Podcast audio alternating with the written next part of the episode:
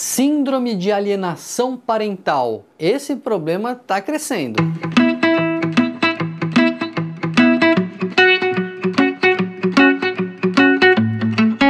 Esse tema foi uma sugestão da Silvia Cabral. Então, antes de eu entrar nele, só faz que nem ela, se inscreve aqui no canal, aciona os alertas, faz suas perguntas para a gente manter esse diálogo e essa conversa aqui.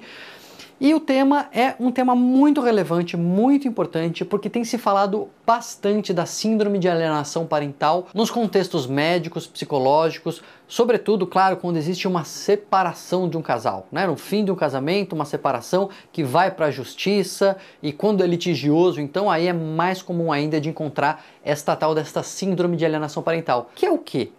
Na verdade, ela, embora tenha síndrome no nome, ela não é uma doença, não é um transtorno mental, não é uma doença clínica, a síndrome de alienação parental, mas é uma situação que acontece nesse contexto de disputa judicial pela guarda da criança. Foi descrita ali no meados dos anos 80, em 1985, por um psiquiatra americano chamado Gardner, Richard Gardner, e ele dizia o seguinte: olha, quando está nessa situação de separação, de disputa, de briga, etc., às vezes começa uma campanha de difamação de um dos pais difamando o outro para a criança, colocando raiva, colocando aversão, afastando o pai, né, ou a mãe, enfim, afastando o outro da criança, tentando isolar, tentando alienar. Né? Alienar é separar. Lembra do alien? Alien é quem é estranho, quem é separado, apartado, né? Então quer transformar o outro num alien mesmo, que é alienar, separar totalmente a criança da outra figura, seja o pai, seja a mãe. O alienador, a pessoa que entra nessa campanha, pode ser um dos dois na disputa, mas às vezes são outras pessoas. Pode ser a avó, o vô, a babá, pode ser qualquer figura que tenha aí alguma autoridade sobre a criança pode se envolver nesta campanha de alienação parental. O Gardner dizia que isso era consciente, deliberado. Então é alguém que de propósito começa a envenenar a cabeça da criança contra o outro. Mas tem pesquisadores que dizem que isso às vezes acontece até meio que sem querer. Como as pessoas muitas vezes estão machucadas, estão magoadas, estão brigando, elas vão falando mal, vão é, destilando veneno na frente da criança e a criança vai comprando aquela ideia, vai sendo influenciada e vai se afastando. É, alguns chamam esse sujeito de alienador ingênuo, né? Ele está sendo um alienador, mas não está fazendo de propósito. É preciso que a gente entenda que atos de alienação parental podem acontecer e acabam sendo bem comuns nesse contexto. São atos, é uma frase, uma crítica, uma atitude de, uh, enfim, levar a criança para um passeio e não avisar, é, ou mais grave até, às vezes de mudar de escola e etc. Podem ser atos de alienação parental. Isso não configura a síndrome da alienação parental. Os atos são as atitudes que o alienador tem.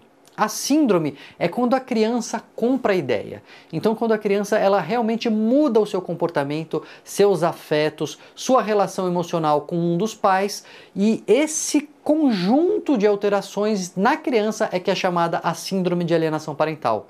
Então deu para entender, né? Os atos são o que a pessoa faz quando a criança é afetada e muda seu comportamento, e a gente tem o que se chama de síndrome de alienação parental, é caracterizada sobretudo pelo que a criança ela entra na campanha de difamação, ela começa a falar mal do pai ou da mãe, começa a criticar, começa só a ver defeitos.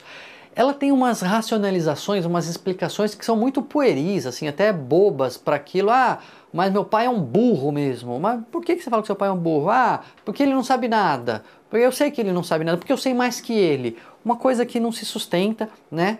A, a, criança perde a ambiguidade com relação ao pai. Porque às vezes a criança pode ficar com raiva da mãe, do pai, e pode ficar bravo. Nesse contexto de separação judicial, ela pode culpar um ou outro, até se culpar, mas ela tem uma ambiguidade.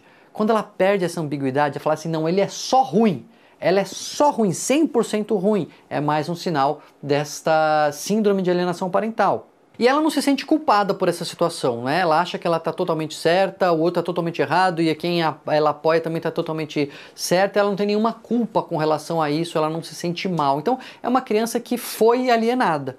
Né? Se ela odeia o outro, se ela difama o outro, se ela não tem explicações de por que está odiando o outro, se ela é incondicionalmente a favor, a favor de um, não tem nenhuma ambiguidade, não se sente nenhuma culpa com relação a essa situação, ela foi uma criança alienada.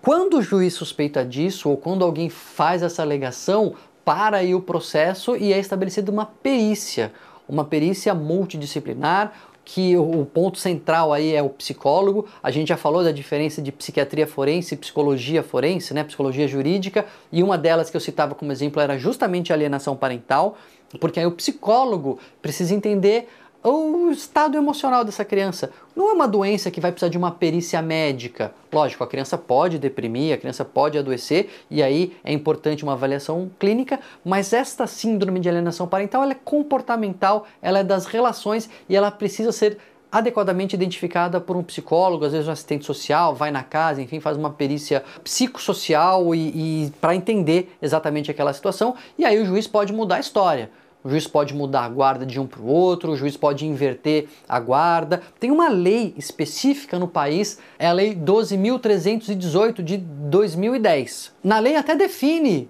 no Brasil, o que é alienação parental? Tem lá no artigo 2 os vários incisos ali do que caracteriza a alienação parental. Dificultar o acesso da criança ao pai, dificultar o pai o exercício ali da, da autoridade, da paternidade, das decisões sobre o destino da criança, mudar de endereço sem avisar, mudar de escola, enfim. Quando tudo isso vai configurando essa campanha, o juiz pode falar: parou, vai para o outro, ou vamos fazer guarda compartilhada, ou vem aqui prestar conta e etc. O juiz pode tentar inverter realmente essa situação quando é comprovada a alienação parental. Vale a pena dar uma lida aí na lei para eu vou deixar o link aqui nos comentários para ver todos os detalhes do que configura este problema, que é um problema real, porque faz muito mal para a criança. Aliás, é isso que a gente vê nos casos em que vão para a justiça na vara de família, quando judicializa, quando começa com perícia, etc.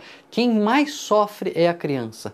Né? Assim, pode acontecer de um casal não dar certo, pode acontecer de separar, uh, ninguém casa para separar, mas enfim, ninguém também é obrigado a ficar casado. Agora, colocar a criança, colocar os filhos em situação de sofrimento por causa de uma briga de adultos, isso é muito cruel, isso é até desumano. Por isso que existe realmente essa necessidade de intervir legalmente quando uma situação como essa está acontecendo. E o juiz pode não só mudar a guarda ou colocar restrições, pode até multar, a pessoa pode ser é, civilmente chamada a responder pelos prejuízos que ela causou. Então é uma coisa séria, é uma coisa que a gente tem que ficar atento. E lógico que atos de alienação parental às vezes acontecem até de forma involuntária, mesmo sem contexto de briga, sem contexto de separação ou litígio.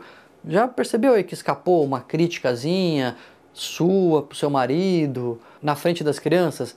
Eu confesso aqui que já cometi esse, esse deslize, né, de criticar e ah, mas você tá fazendo isso ou sua mãe tá fazendo aquilo e tal. Isso não é legal. Né? Depois que eu comecei a me aprofundar nesse tema, me policio muito mais para não fazer críticas de adultos, de relacionamento de adultos na frente das crianças. Elas não têm nada a ver com isso. Então, mesmo que você não esteja é, num, num, litígio, aí numa separação litigiosa, num caso de família, é, numa briga muito intensa, vale a pena tomar cuidado com o que a gente fala perto dos nossos filhos, perto das nossas crianças, para não criar nenhum tipo de atrito. Lógico que não é uma crítica ou um ato isolado que vai levar à síndrome de alienação parental, mas a gente não quer o melhor para os nossos filhos sempre, então vale a pena ficar atento aí. E se você está numa situação de litígio, numa situação mais séria, então vale a pena levantar essa lebre aí, falar para o juiz e pedir uma perícia para que a situação fique esclarecida e a criança não sofra, que esse, tenho certeza, é o objetivo de todo pai e toda mãe. Né? Ninguém quer o filho sofrendo de propósito. Então divulga aí esse vídeo. Esse vídeo é bem importante, é quase que uma utilidade pública para as pessoas saberem o que é e o que não é também síndrome de alienação parental para não sair falando de forma inadequada. Não se esquece de acompanhar o canal, dá uma maratonada, tem outros temas de psicologia forense, de psiquiatria forense, de relações interpessoais, vale a pena conhecer e a gente vai continuar conversando sobre os nossos relacionamentos.